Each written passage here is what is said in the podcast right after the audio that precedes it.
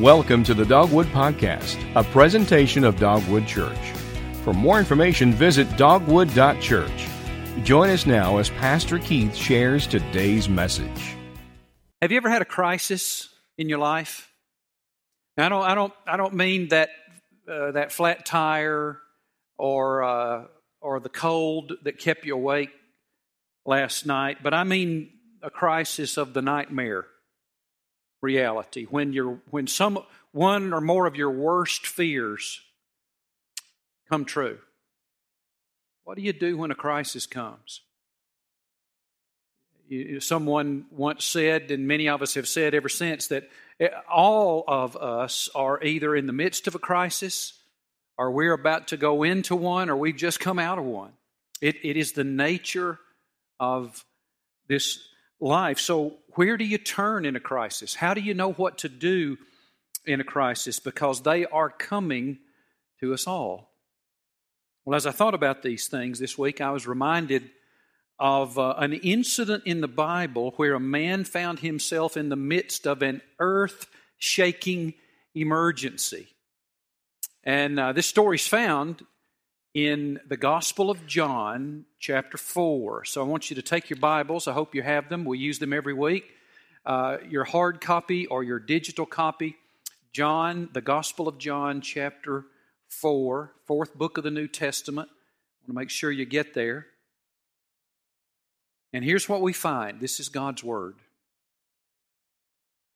When they entered Galilee, the Galileans welcomed him because he had seen because they had seen everything he did in Jerusalem during the festival, for they also had gone to the festival. Now he's referring to the Passover festival, the first uh, uh, Passover that we see Jesus participate in, uh, in, in this account of his his life, and uh, they had been there too.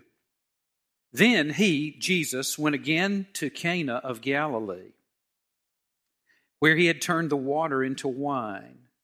There was a certain royal official whose son was ill at Capernaum.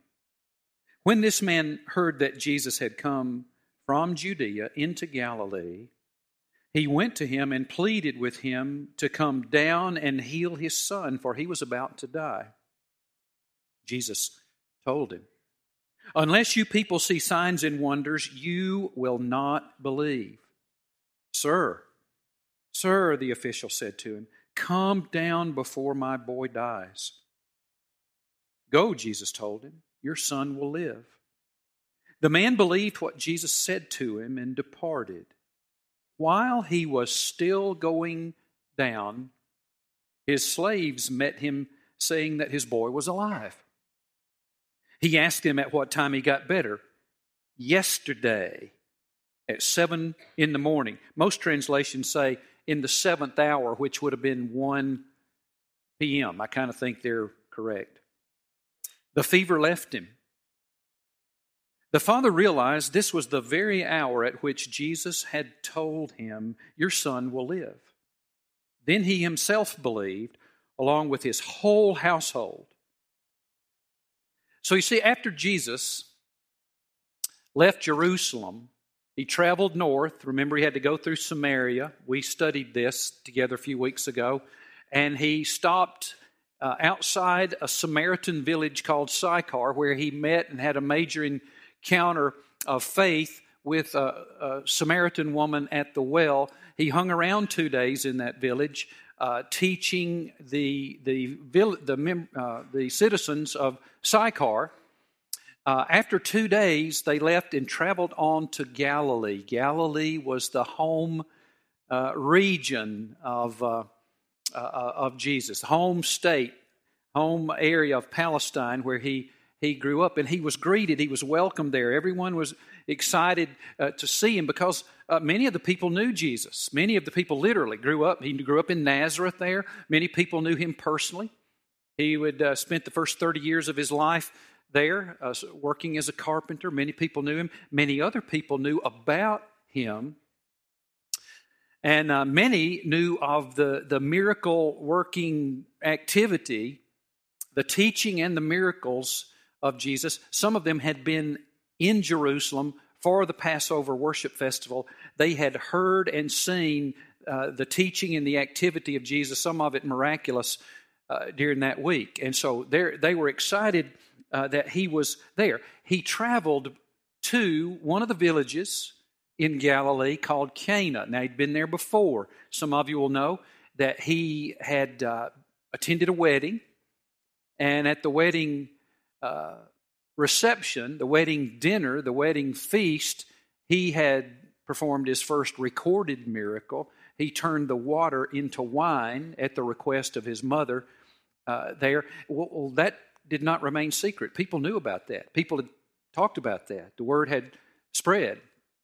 Uh, especially everyone in Cana most likely knew about it. Well, now, verse 46 says, In the meanwhile, 18 miles away on the road from Cana down to the Sea of Galilee was the city of Capernaum, beautiful city on the western northwestern shore of the Sea of Galilee. Some of you have visited there.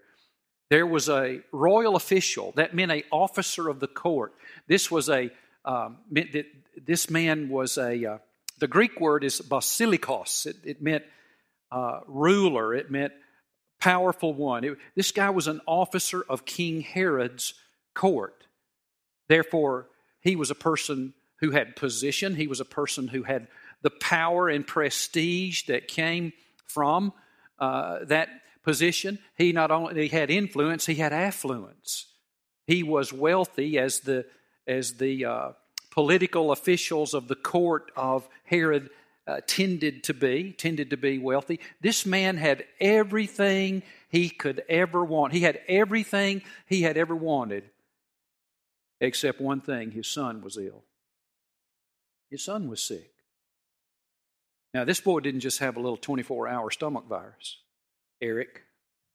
He couldn't call a pediatrician. He'd already called the pediatrician on this one. This little boy was dying. A, he had contracted some illness that was seeping the life from him before the very eyes of his mother and father. I mean, the, the energy of that little boy had faded into lethargy. I mean, the, the perpetual motion of that little boy was now bedridden. The, the, his smile and laughter had been stifled into hollow eyed silence. His ruddy complexion turned to pale paste. I mean, death reached out his clammy hands toward that little boy. And a, and a, and a deep darkness had settled over that father's life. I mean, they'd done all they could, they'd done everything they knew uh, to do. You know how that father felt? Many of you do. Pastor Kent Hughes, writing about this, wrote these words. I'm quoting him. He said, Nothing can shatter us more quickly or more completely than the affliction falling upon our children. Nothing. Hearing the doctor's diagnosis, as I have, that your child has spinal meningitis, and then watching the doctor withdraw that huge hypodermic needle from your child's spine your life turns gray. And you wander from lab to clinic to doctor, feeling like a useless character in a story no one wants to hear. Thinking again and again and again, this cannot be happening. But this man had heard that Jesus had come to Galilee and was at Cana and it gave him a glimmer of hope. He, would heard that he was only 18 miles away from Capernaum there in, in Cana, and he had just a little bit of hope because he'd heard of Jesus. And he'd heard about the miracle that he had performed at the wedding in Cana of Galilee. And he'd heard some of the stories of the miraculous healings that Jesus had already uh, performed in, in this early part of his uh, coming out, this his public part of his ministry. Now, he didn't know the real identity of Jesus, he didn't know who he really was. He had no idea uh, that he was the one that uh, the Apostle John in chapter 1 of, of his gospel said uh, that he was the one before the beginning. In the beginning, the Word was with God, and the Word was God, and the Word became flesh. He, he didn't know that he was not that he was God who'd become flesh and dwelt among us. He didn't know that he was the Messiah. He didn't know he was the Savior. He didn't know he was the one bringing the kingdom of God near and launching the kingdom, the reign and rule of God in people's lives and over people's lives uh, in the present that continues all the way to where we live in the future. All he knew is that he is a miracle worker. And it gave him hope and uh, that was enough for him, Bill. Now, again, he was a wealthy man, so he did not have to travel by foot, most likely. Most likely, he had chariots. He at least had horses. I'm picturing, Steve, this guy jumping on a horse like at your house, best his best horse, and tearing out for Cana, 18 miles. Now, I've I can only pick out a horse two out of three times, but those of you who have them tell me this week as I was researching this that a guy on a horse could pretty easily make that 18 mile ride from, Can- from Capernaum up to Cana in no more than four hours. No more than four hours. And he was there, and he found Jesus. Now, it was easy to spot him because he was in the middle of the big crowd. He found him in the midst of all the looky loos. All the people of Cana wanted to see Jesus. They wanted to see him, they wanted to touch him. Why? They, they wanted to see him do some of his stuff. They wanted to see him. And here, with all these people, this, this powerful political leader, wealthy, well to do, well known, disregarded everyone else. He didn't care who heard, he was desperate. He came right into the presence of Jesus, and the scriptures say he begged him to come down to Capernaum and heal his son. Now, that, that Greek word translated beg is, is in the, it's a word that's very powerful and it's in the, it's in the verb tense that implies continuous action. It's, he didn't just ask him to come down with him once. He pleaded and pleaded and pleaded and he begged and he begged and he begged and he implored and he implored and he implored uh, Jesus, come down to Capernaum and heal my son. I mean, we're talking a picture of desperation here. He was desperate. His life was hard.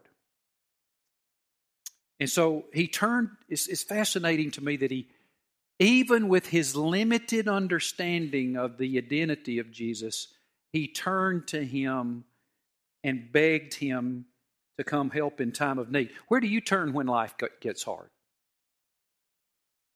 Good. Because that's where I'm headed. Seriously. But now, some of us turn to ourselves, don't we? We're, we're Americans. Pull yourself up by your own bootstraps. Don't need any help. I'm going to get this done. I can do this. Uh, some of us, the pain is so hard that we we turn to try to numb it or drown it. We alcohol or drugs. We try to drown our sorrows, you know. And as one of my buddies said, he discovered that they could swim. That didn't work. Some of us turn to other people, which is not a bad thing to do. We, we reach out to help. Some of us turn bitter and become angry, and then become angry at God and blame Him for the crisis, and do not turn to the one who could, the only one who can really help us when a disaster comes. And we don't get His help, we don't seek His help. Uh, that's always counterproductive. Usually, when we're mad at God, we are misplacing our anger as well as wasting incredible time. It's a bad idea and a useless thing to be mad at God. He understands, but it's just a waste of time. Well, the proper and beneficial response is to do what this man did when a compelling crisis comes even with our even if our understanding of jesus is limited even if our understanding of jesus is weak even if our faith is misplaced and weak and feeble take what feeble faith we have and come to him that's what this man did. And then in verse 48 jesus responded i got to tell you i was shocked by his response. Here's this desperate man. And here's what jesus said. Unless you people see signs and wonders, you will not believe. I thought that sounded a little harsh, Vicki. I thought that didn't that sound callous to you? Didn't that sound cold to you? Unless you unless you people see signs and wonders, you will not believe, but it was not. What Jesus was doing here was actually something very good for this man and the other people around uh, who were witnessing all this. Jesus was actually helping this father and all the other people who were looking in to, uh, to grow into them the right kind of faith, for they had a misplaced faith. They had a false faith. They had a useless faith. Because when a crisis comes, we need faith and we need the right kind of faith in the right kind of person. We need the right kind of faith. And so it'll take us to Jesus in faith. But the first thing that Jesus did here when this man came and the others around him were there, he confronted the wrong kind of faith sensational faith, faith in the sensational, faith in the dramatic. You see, all these people in Cana, they were following Jesus like he was some kind of religious sideshow at the state fair. Come get your tickets here. You know, See the dead raised to life. See the next dead raised to life. See the, you know, see this appendage added. See this, see that. I mean, that, that was the picture. Get your popcorn here before you go in. I mean, they were following Jesus like a religious sideshow. The sensational. Let's see him do his stuff. See him do his stuff. Now, now, Jesus was a miracle worker. They did have that part right. But he was much more than that, and is much more than that. Jesus did perform miracles, but he never performed miracles as an end unto themselves. He never did. He always performed miracles with an end in mind that is, to reveal to people his real identity. God come in the flesh, the Messiah, the Savior, the Lord of all, the, the way, the truth, and the life. That no one comes to the Father except through him. He, he did so to uh, help people see who he really was. But these people were missing that. These people were missing who Jesus really was. And so Jesus said to the man and them all, Unless you people see signs and wonders, you will not believe. Now we're kind we're we're like that, aren't we? We're like that. We we still today tend to be fascinated when it comes to matters of faith with the sensational, with the spectacular.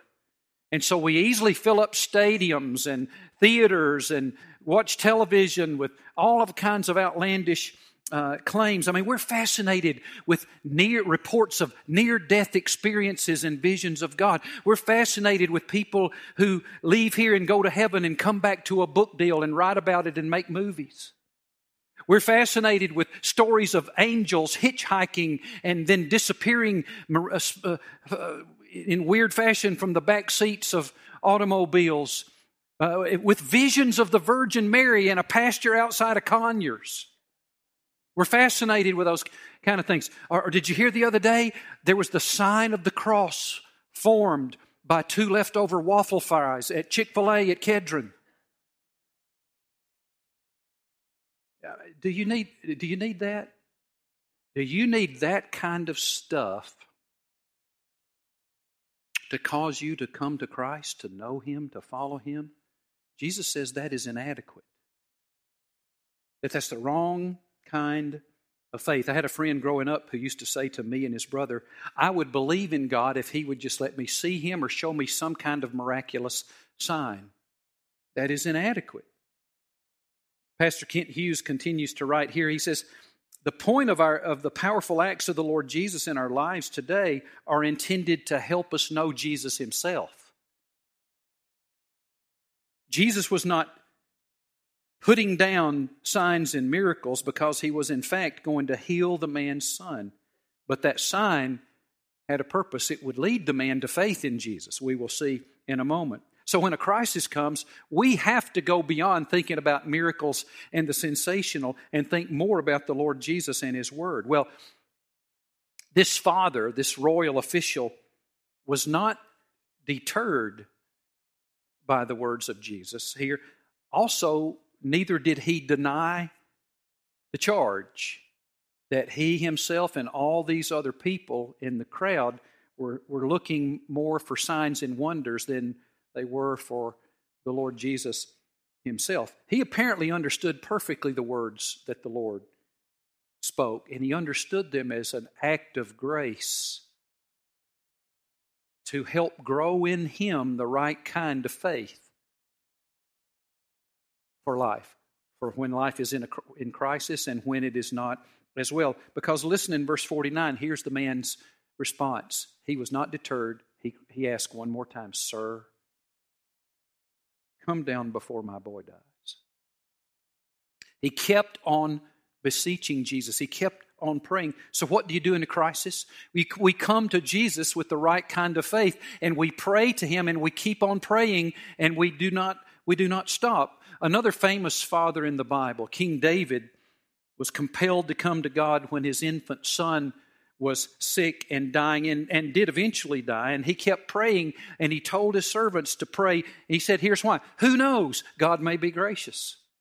Jesus in Luke chapter 18, verse 1, told his disciples that they should always pray, Carol, and never give up. Always pray never give up. Always pray and never give up. In, in Matthew chapter 7, verses 7 and 8, the famous passage out of the Sermon on the Mount, where Jesus talked about this persistence in prayer ask, seek, knock. Once again, these verbs are in the, in, in the Greek tense of the present tense, which means present action that continues uh, uh, indefinitely into the future. And so, what he's saying here is ask and keep on asking, and it will be given you. Seek and keep on seeking, and you will find. Knock and keep on knocking, and the door will be opened unto you. For everyone who asks receives, he who seeks finds, he to, and to him who knocks the door will be opened. Don't stop praying. Don't stop praying until the crisis is resolved or the situation ends, whether it ends in deliverance or maybe in an outcome that we don't get. But don't don't stop praying. And then Jesus in verse 50 turned to the man and he said, Go, your son will live. Your son will live. Now, look, notice here, Jesus partially denied the man's request and he partially granted the man's request. He denied it in the sense that he did not go with him to Capernaum. The man said, Come down, come with me to Capernaum. He did not go to Capernaum but he did heal the man's son. Go, your son will live. Notice that he said, Go, your son will live, but he gave him no miraculous sign. He said, just to, just to give you confidence, let me do something, some of my stuff. Mm-mm, he didn't. He gave him his word. And the father looked at Jesus and heard what he said, and he took him at his word and he departed, the scriptures say. He believed in Jesus. You see, when it comes to faith in Jesus, uh, we say in our cultures, I'll believe it when I see it. Jesus says you'll see it when you believe it. Believing is seeing. Believing is seeing when it comes to faith in Jesus. And he went on his way. And so, verse 51 says, While he was on his way back to Capernaum, he met his slaves coming. Well, they didn't know what had gone on. All they knew is their master left. I'm going to Cana. There's this guy, Jesus. They witnessed the healing of the little boy. He had been made well. They were so excited that at least some of them took, took off up the road to go tell him the good news. Your, little, your son is well, he is healed. And, and so he met them on the way back, and he said to them, he said to them, uh, what time did he get better? Now, what's the next word in that verse 52? He asked him what time he got better. What's the next word? Okay, did you not really bring your Bible? Are you not looking at this? Okay, what is it? Yesterday. Now, that word put the brakes on for me here. So wait, wait, wait a minute, wait a minute. Yesterday at 1 p.m., the fever left him? Now, again, assuming this is a wealthy man, he's either got a chariot or a horse. If I had been with Jesus and I'd believed it, he said, Go, your son, your son will be made well. I'd want to know, wouldn't you?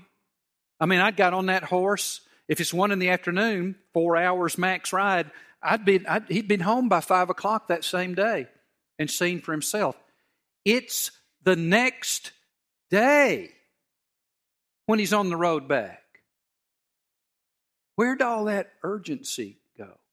Where'd all that panic go? Where'd all that harried, hurried, oh dear me go? It went right out the window because he had peace with Jesus. He had peace. He believed he took him at his word. Evidently, he hung around the rest of the day with Jesus and got up the next day and started his ride home. I'd say he had a lot of confidence in the word of Christ. Yesterday, about 1 p.m., you see, he took Jesus at his word, and this is the difference that the right kind of faith in Jesus makes in us. When our world is falling apart, we do not. Now, there you go. And the world may fall apart, but knowing Him rightly, we will not. He will sustain us. He will sustain us. This father realized this, and then I like this. He himself believed along with his whole household. The entire household believed that Jesus was Lord, not just a miracle worker, but that who he claimed to be the Messiah, the Lord, the Lord God, the Savior, the one who was ushering in the, uh, the favorable year of the Lord, as the scriptures say. The, the day of salvation, the kingdom of God has drawn near. It has begun. Uh, they, they all believed. He believed. His wife believed. Evidently, his little boy, when he believed. Later on, and probably all of his servants, all of the slaves, all of the people in his household, they came to faith in Christ. This is the kind of faith that Jesus wanted to grow in this man, and he, he used a terrible crisis to do it. So when, when crises come, when trials come, when disasters come, when problems come, when, when difficult circumstances grab us by the throat and throw us to the ground, we will grow in our faith and we will be sustained in it if we do what this man did turn to the Word of God. Jesus was the living Word. Turn to the Word of God, believe it, and act upon it. We turn to God's Word, we believe it, and we do what He says in His Word. Jesus grows the kind of faith in you and me that we must have in the midst of a crisis, and He does it two ways. First of all, He does it by His Word, by His Word, by Bible intake. This man, this father, heard the literal word of Christ. We have it in the Scriptures, the inspired Word of God. Listen to this Romans chapter 10, verse 17, speaking of growing our faith, says this So faith comes by hearing, and hearing by the word of Christ. And in Colossians chapter 3, verse 16, the scriptures say, Let the word of Christ richly dwell within you. Richly dwell within you. Now look at me. This is why every week when whoever's preaching gets up here, we say, turn in your Bibles to whatever passage it is. We'll say, take your Bibles. I, we, I hope if you have your Bibles, and I hope you do, take your hard copy or your digital copy. Some of you say that under your breath every week when I get up. There's a reason I say that every week is you need it. You need this. Why we're going to use it. Why, you've got to have Bible intake. That's why three years ago we spent 40 days as a church called 40 Days in the Word, teaching you to reflect on the Scriptures for yourself, to feed yourself. That's why I beg you to be consistently, systematically reading through the Bible from cover to cover, whether you can do it in one year or you go it on a pace of two years or three years or five years. Doesn't matter. Doesn't matter. It's not a race to see when you can finish. It is a journey to have your faith built by Christ through His Word. That's how it comes. Listen, you can't afford to wait until the crisis comes to have the right kind of faith in your heart. You might not make it. I recommend a crisis is coming. I recommend you get ready ahead of time. And you do that by Bible intake. You do that by hearing it. You do that by reading it. You do that by studying it on your own. You do that by meditating on the, the, the, passages a little bit every day, by getting in your life group and studying the scriptures together, by coming to these worship services and unpacking the scriptures together and taking notes. Some of you, how many of you got a Bible you can't write in? How many got a Bible you can't write in? Well, then throw that one away and get one you can write in. And I mean, write notes and write what God has to say to you and memorize vast portions of the scripture Scripture because as you do, He grows your soul. He works His very life into you. He increases your faith in Him so that when life falls apart, you do not. You do not. And the second way He grows our faith is as we trust Him in our suffering. Now, he said, Why does He do it that way, Pastor? I don't know. And maybe we would vote that he'd pick another method. But evidently, he decided this was good.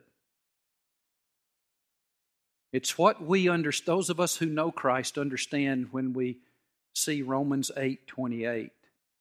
We don't say it, we don't read it flippantly, we don't speak it flippantly. But it says, all things work together for the good to those who love God and are called according to his purpose.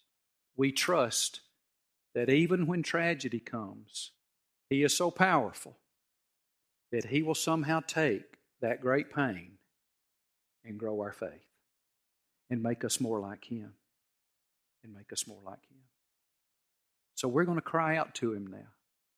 Pray faith sized prayers, trusting in the Word of God, acting on them when the crisis comes. Now, we've got about 20 minutes left in this service, and we're going to move into a time of prayer. I've asked our pastors and our staff members and our elders and some of our Stephen ministers, our prayer team who are in this service to come. You get you take your places now. Spread out across the front of this auditorium. If there's too many of you, would you some of you get in the back of the room against the wall there, some down the side over here. We need some of you in the balcony uh, to be available for people to pray. These, uh, these men and women are going to be here and available to pray uh, with you and for you. And um, because sometimes when you're in a crisis, some of you are in a crisis, some of you are just come out of one, some of you can see one on the horizon and you're, you're coming. And um, so you may need prayer. When you're in a crisis, sometimes you can't form words. You need somebody to pray for you. So, in just a second, I'm going to open up this time of prayer. And when I do, just get up from where you're seated, come to one of these men or women. Here's what they'll do they'll say, Tell me how I can pray for you. How can I pray for you? You tell them, and then they'll just pray for you. They'll just pray for you. Some of you are a little nervous about this, so some of you with a little more guts, just get up and, and break the ice, come to someone for prayer, and that'll give everybody else permission to do the same thing. The scriptures say, God says in the book of Hebrews, Come boldly before my throne of grace that you may receive mercy and find grace to help in time of need. Some of you need mercy. You need God's mercy of salvation. So in this prayer time, come repenting of your sin and placing your active trust in Jesus and what He accomplished when He died on the cross and rose from the dead to become a Christian, to be saved, to receive His gift of eternal life. Some of you need His saving mercy. Start there. Others of you need grace to help in time of need, in the time of crisis. Ask for His grace. I'm going to open our prayer time, then you come. Lord, thank you that uh, you have made a way for us to come directly to you. Help us now as we do, as we pray. Amen. Now you come. Let's pray. Thank you for listening to the Dogwood Podcast. We hope you enjoyed the message. For more information and other sermons, visit dogwood.church. If you'd like to give to Dogwood Church, you can use your smartphone and text keyword dogwood to 779 77 or click the Give link online. You can now download the Dogwood Church app for Apple and Android devices for podcast, video, and more.